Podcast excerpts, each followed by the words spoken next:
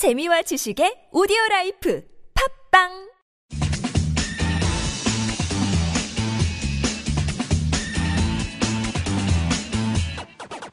여기는 김병진의 입시교실입니다. 안녕하세요. 예, 김병진입니다. 오늘 이제 어, 시리즈 네 번째네요. 예, 네 번째 시리즈입니다. 원서 어떻게 써야 되냐, 뭐 이런 얘기 한 네 번째 시간인데요. 오늘은 이제 좀 그 무슨 얘기를 할 거냐면 단서 조항을 확인하라, 뭐 이렇게 하는 제목을 제가 달아봤는데요. 그 원서를 쓰실 때, 그, 이제, 저희 같은 사람들은 참 많은, 많은 학생들을 보죠. 많은 학생들을 보다, 본다라는 건 또 특히 이제, 어, 서울에 있다 보면은 그 수도권에 있는 학교까지 이렇게 다 봐야 되거나 아니면 또 이제 컨설팅 같은 거를 가면은 또 지방에 있는 국립대나 뭐 이런 학교들까지 봐야 돼서 사실 굉장히 많은 학교들을 보게 됩니다. 굉장히 많은 학교들을 보게 되는데 이렇게 잘 이렇게 보면, 어, 그 많은 학교들을 사실 다 이렇게, 다 이렇게 잘 알고 있기가 쉽지 않잖아요. 예, 그래서, 어, 뭐, 제가 알고 있는 정보보다 실제로 이제 뭐, 그, 저한테 의뢰를 하시는 분들이 알고 있는 정보가 더 많을 때도 있어요, 사실은.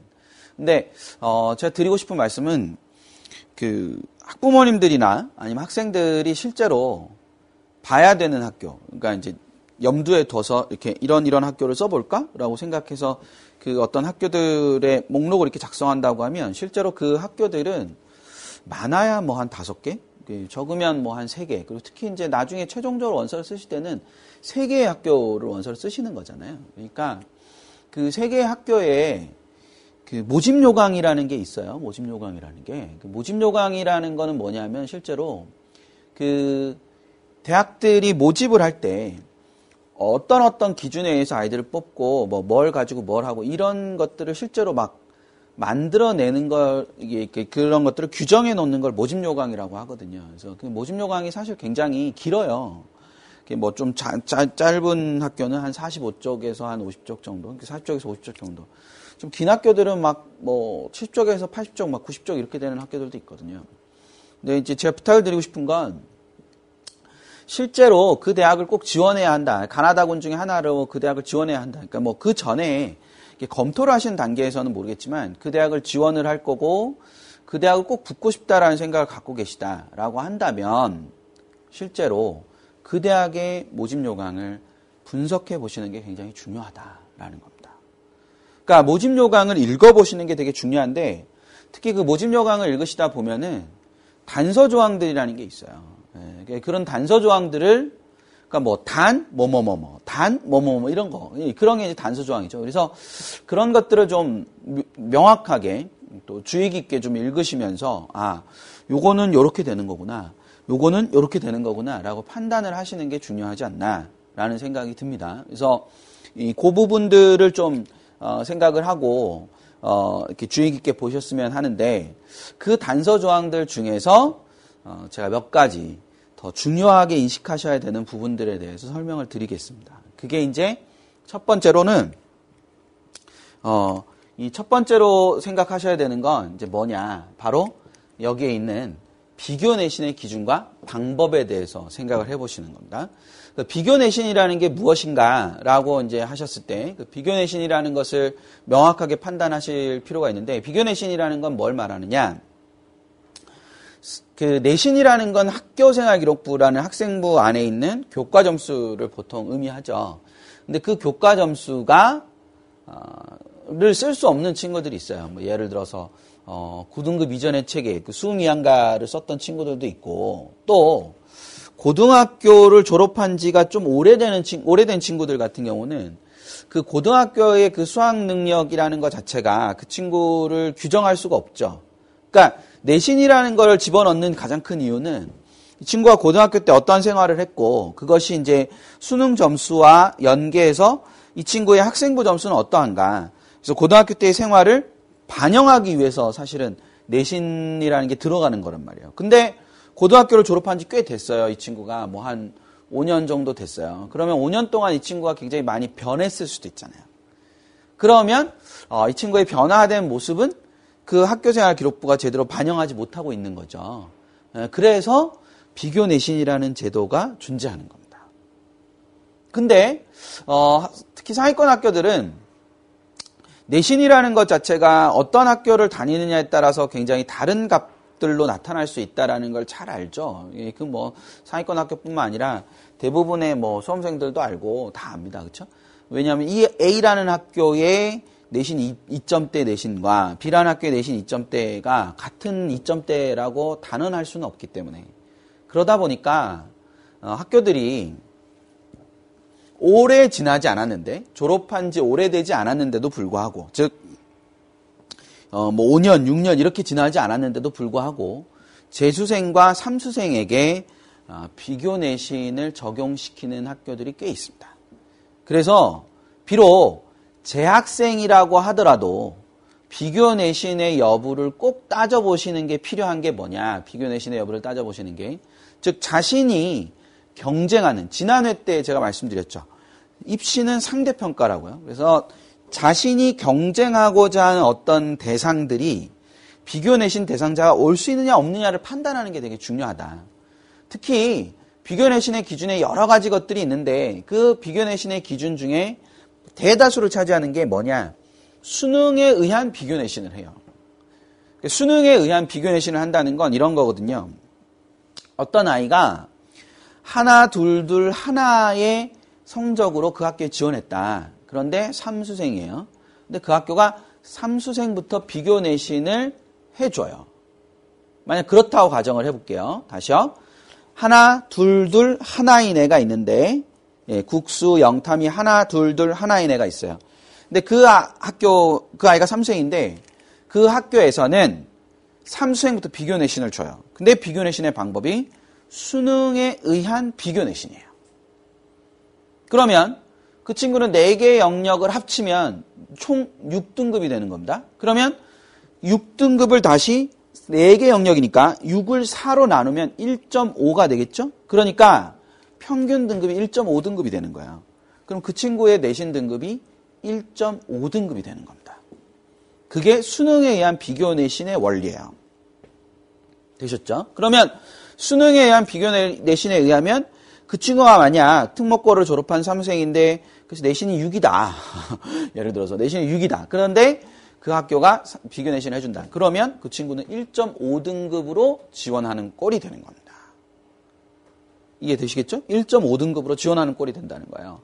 일 점 오 등급으로 지원하는 꼴이 되면, 만약 어떤 친구가 어, 내가 내신이 한 이 등급 정도 된다. 근데 정시 지원에서의 내신 이 등급은 아주 우수한 등급이거든요. 어떤 의미에서는. 어, 그런 측면을 생각해 봤을 때는 예, 그 이 등급이라는 강점이 사라져 버리는 거잖아요. 그러니까 재학생들이 누구부터 비교 내신 되느냐. 당연히 재학생이 가장 많을 거고요. 그 다음에 재수생이고 그 다음에 삼수생이겠죠. 따라서 삼수생부터 비교 내신이 된다면 크게 어, 내신의 영향력에 대해서 생각하지 않아도 되지만, 만약 재수생부터 비교 내신이 된다면 어 그거는 한 번쯤 면밀하게 검토를 해봐야 되는 것이다 라는 거죠. 그래서 비교 내신이 누구부터 되느냐라는 것들을 잘 확인할 필요가 있습니다.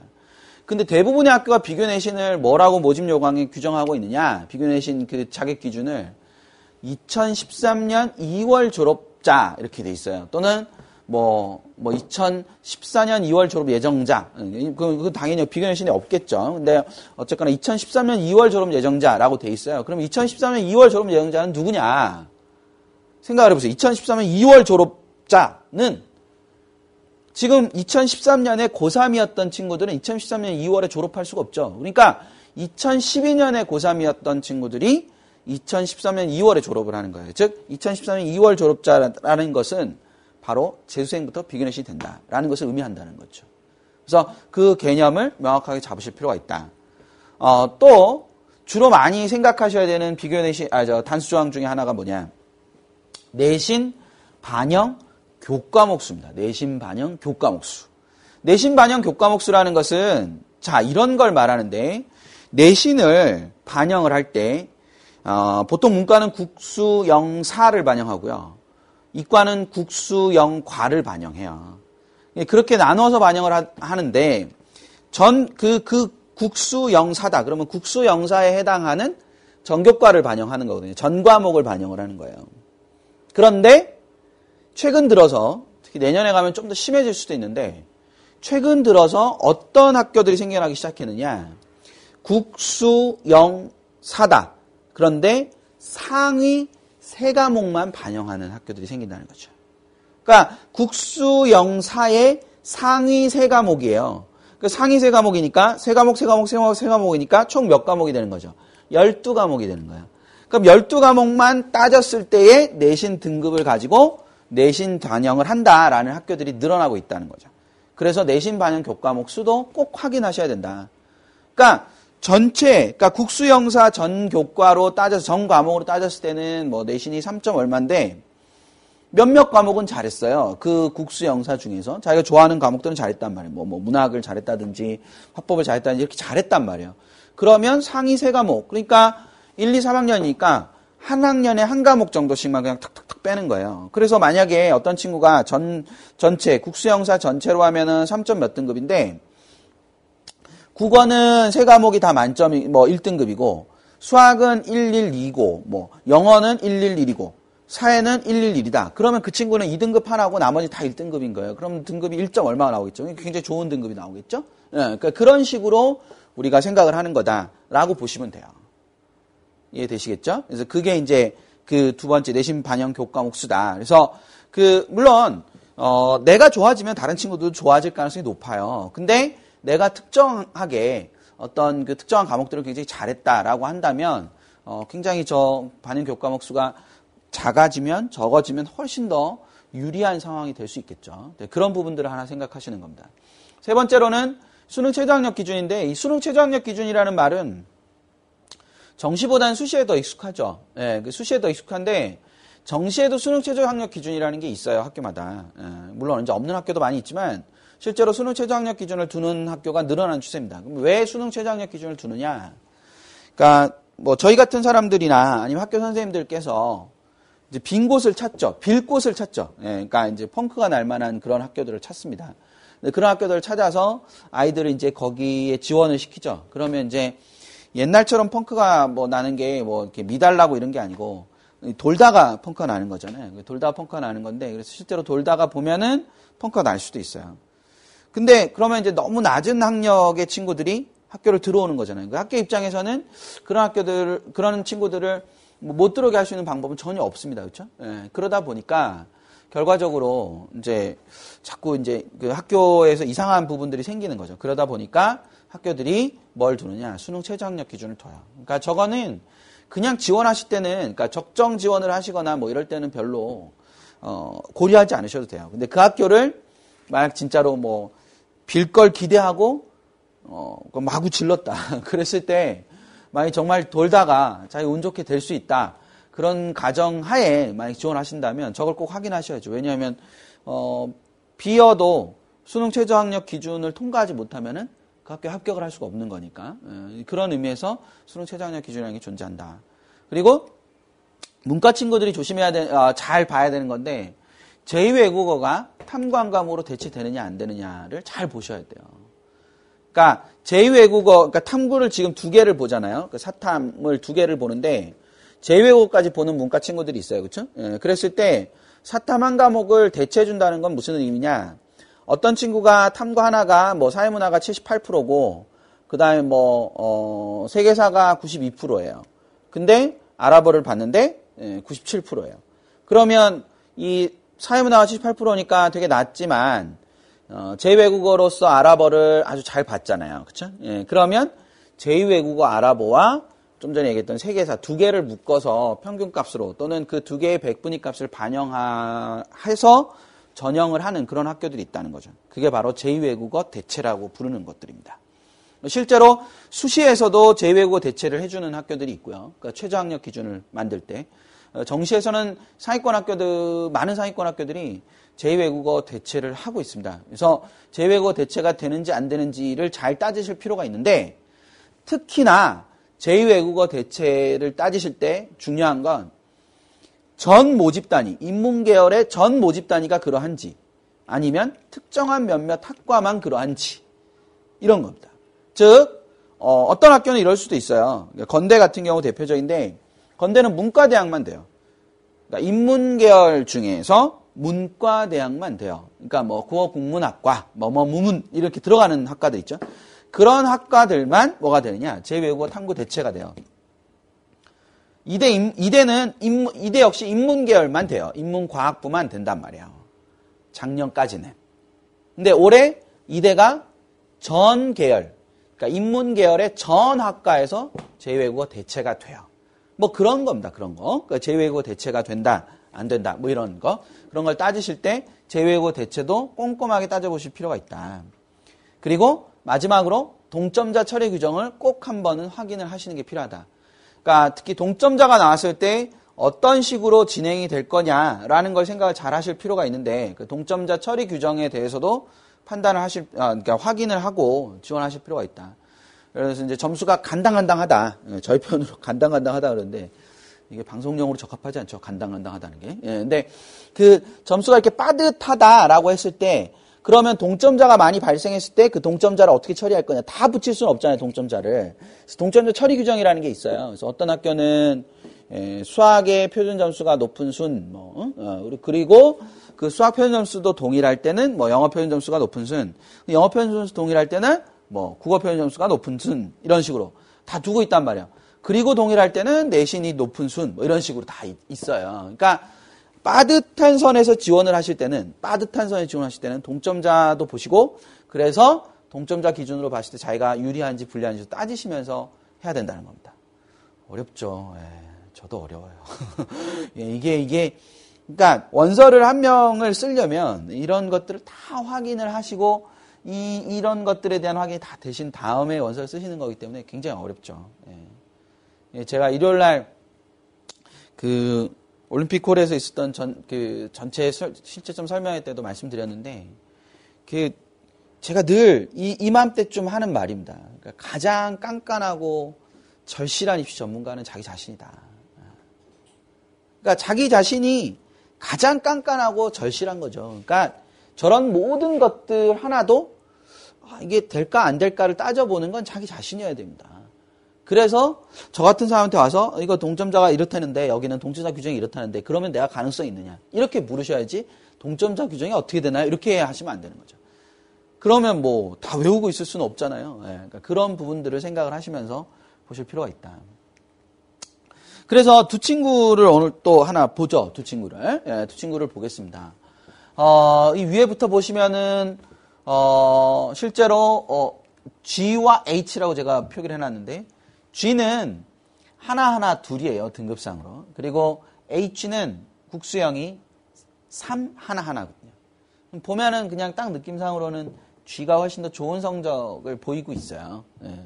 실제로도 보면, 어, G는 수리를 다 맞았거든요, 수학을. 예, 영어가 좀 떨어져요, 영어가. 영어가 구십 퍼센트니까. 작년에 이제 구십 퍼센트에 백이십칠 점의 표준 점수를 받았습니다.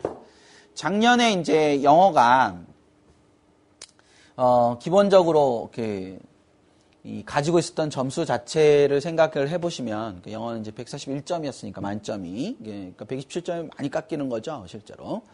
근데 이제, H는 잘 보면 국어를 삼 등급이고 국어가 삼 등급이고 그러니까 수리랑 외국어는 다 일 등급이거든요. 특히 이제 외국어가 구십구 퍼센트 일 등급이어서 백삼십구 점입니다. 그러면 이제 잘 보시면, 머릿속에 잘 생각을 해보세요. 잘 생각을 해보시면 이 H라는 아이는 기본적으로 뭐죠? 작년 수능, 그러니까 올해 수능 말고 작년 수능이 아주 최적화된 아이죠. 그러니까 이 실제로 G가, 아, H가 언어를 삼 등급을 받았으니까 백분위가 형편이 없죠. 팔십칠 퍼센트니까. 그럼에도 불구하고 G와 H 사이에 실제로 나타나는 표점의 차이는 사 점밖에 안 됩니다. 두 친구 다 표점 반영을 해야 되는 학교에 지원할 거기 때문에 저 표점 사 점의 차이가 그렇게 크지 않다. 아무리 이대가 이제, 이대는 좀 독특한 환산식이 있습니다. 근데 그건 너무 어려워요. 독특한 환산식 그 자체가 너무 어렵기 때문에, 어, 제가 이제 이 촬영을 하기 전까지, 녹음을 하기 전까지도 고민을 했어요, 사실. 아, 이대에 저걸 설명해야 되나 말아야 되나. 어, 근데 이제 너무 어려워요. 예. 제가 설명을 해서 성공하는 경우가 별로 없는 것 같아요. 선생님들도, 아, 됐어. 그러니까 뭐야. 그러니까, 그러니까 결론만 말해줘. 뭐 이렇게 말씀하시거든요. 환산 다 해줄 거니까. 근데 어쨌거나 이 친구가 국어에 있어서는 약점을 영어에서 충분히 많이 할 수 있는 친구예요. 근데 문제는 뭐냐. 이런 거죠. 문제는 여기에 있어요. G는 탐구가 일, 이인데 상위 탐구 두 과목이.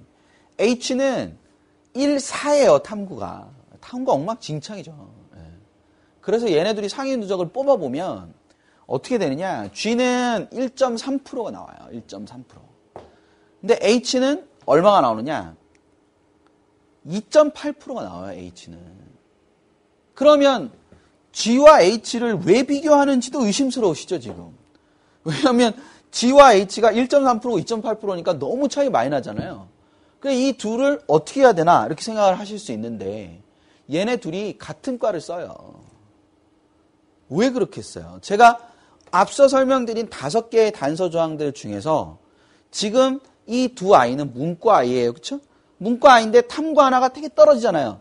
여기에 상위 누적 값으로 나오는 이런 상위 누적 값들은 다 그냥 탐구를 반영하거든요. 제외공을 반영하지 않고 그냥 탐구를 반영해서 값이 나와요. 그러니까 이 H 친구가 사 등급, 일 등급이니까 굉장히 상위 누적이 낮게 나오는 거예요. 원래 자기가 갖고 있는 것보다. 근데 두 친구 다 제외국어를 봤거든요. 특히 H는 제외국어를 아랍어를 봤는데 작년이니까 올해 베트남어가 있었지만 작년에 베트남어가 없었으니까 아랍어를 봤는데 구십칠 퍼센트예요. 그러면 대체하는 학교를 쓰면 어떻게 돼요? 훨씬 더 상위 누적 값이 올라가게 되겠죠. 그래서 이 친구가 대체를 하는 거예요. 근데 자, 이 두 친구는 둘 다 외고 출신의 여학생의 재수생이에요. 외고 출신의 여학생의 재수생이다. 앞에 삼 편에서 지원자의 흐름을 예측하라 이렇게 말씀드렸잖아요. 그 지원자의 흐름을 예측할 때 여러 가지가 있을 수 있는데 그 중에 하나가 그 아이가 재수생이냐 아니냐, 남학생이냐 여학생이냐, 출신고가 어디냐 이런 거 되게 중요하단 말이에요. 외고 출신의 여학생의 재수생이다. 그럼 얘네들이 무조건 이대에서 만나게 돼 있어요. 그러니까 이대라는 학교는 수시를 쓸 때 가장 여학생들한테 인기가 없지만 정시에는 가장 인기 있는 학교예요. 특히 외고를 다녔던 친구들한테는. 따라서 이 두 친구가 다 외, 외 이대를 쓰게 되는 거죠. 근데 이 친구는 붙어야 된다고 생각을 하면서 일 점 삼 퍼센트이긴 하지만 G라는 친구는 일 점 삼 퍼센트이긴 하지만 영어 백이십칠 점이 굉장히 부담이거든요. 특히 어, 영어의 비중 또는 국수형의 비중이 높은 인문 계열에서 영어가 이 등급의 백이십칠이라는 건 사실은 성대나 이런 쪽을 쓰기가 굉장히 부담이에요. 한대나 이런 쪽을 쓰기가. 그러니까 이 친구는 무조건 이대를 안정으로 쓴 거겠죠. 이대 인문을. 이대 인문을 안정으로 쓴 거고 H라는 친구도 이대 인문을 쓸 수밖에 없어요. 왜? 작년에 이대는 뭐라 그랬으니까. 인문만 뭐가 된다. 제이 외국어 대체가 된다 그랬으니까. 그 인문만 제이 외국어 대체가 되기 때문에 이대 인문을 쓸 수밖에 없는 거죠. 이 친구는 H라는 아이는 제이 외국어 대체를 하면 이대 사과 정도는 아주 우습게 붙을 수 있는 성적이란 말이에요. 하지만 이대 사과는 사회과학은 작년에는 뭐가 안 됐다. 대체가 안 됐다. 그러니까 이대 사과를 쓸 수가 없는 거죠. 예, 결과적으로 이대 인문밖에 못 쓰는 겁니다. 그래서 제가 지금까지 드린 설명을 잘 이해하셨다면 당연히 누가 붙고 누가 떨어졌겠어요. G가 떨어지고 H가 붙었겠죠. 실제로 H는 우선 합격을 했습니다. 그러니까 그게 그게 제이 외국어 대체의 힘이다라고 생각하셔야 된다는 거죠. 그러니까 단서 조항들이 얼마나 중요한가. 그 부분들을 그냥 넘기시면 안 된다라는 겁니다. 이제 그런 것들을 생각을 하셔서 보시면 되지 않을까라는 생각이 듭니다. 제 개인적으로는. 어, 지금 이걸 언제쯤 들으실지 잘 모르겠는데 제가 지금 이걸 찍고 있는 거는 예, 오늘이 예, 사 일입니다. 사 일. 예, 날짜를 막 이렇게 제가 열심히 찍고 있다는 걸 광고하기 위해 예, 사 일입니다. 요즘 제가 하는 일은 실제점 어, 설명회를 다니는 일을 하고 있습니다. 근데 제가 이 날짜를 말씀드리는 가장 큰 이유가 뭐냐. 원서 마감이 크리스마스 이브입니다. 그리고 좀 빠른 학교는 이십이 일인 학교도 있고 이십삼 일인 학교도 있고 원서 접수 시작은 십구 일부터입니다. 지금 보름이 남았습니다. 보름. 그 보름의 기간 동안은 정말 많은 것들을 생각을 해야 되는 겁니다. 많은 것들을. 그리고 지금 아무것도 결정하시면 안 됩니다. 아무것도 결정하시면 안 되고 많은 가능성들을 그냥 열어두시기만 하셔야 되는 거죠. 예.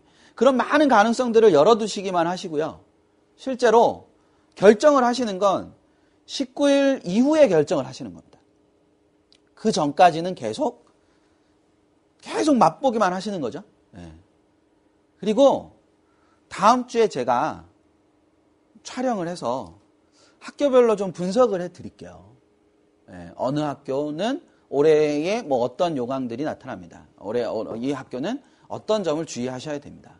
뭐 이런 것들을 할게요. 예, 다음 주에. 예, 예. 그러니까 제가 그 다음 주에 할 거니까 그거 들으라고 기다리라고 말씀드리는 게 아니고 기다리시라고 그러는 게 아니고 지금 결정하시면 나중에 후회하신다고요. 경쟁률까지 다 보고 결정하셔야 되잖아요. 그렇죠? 그리고 또 너무 급하게 생각하시지 말라고요.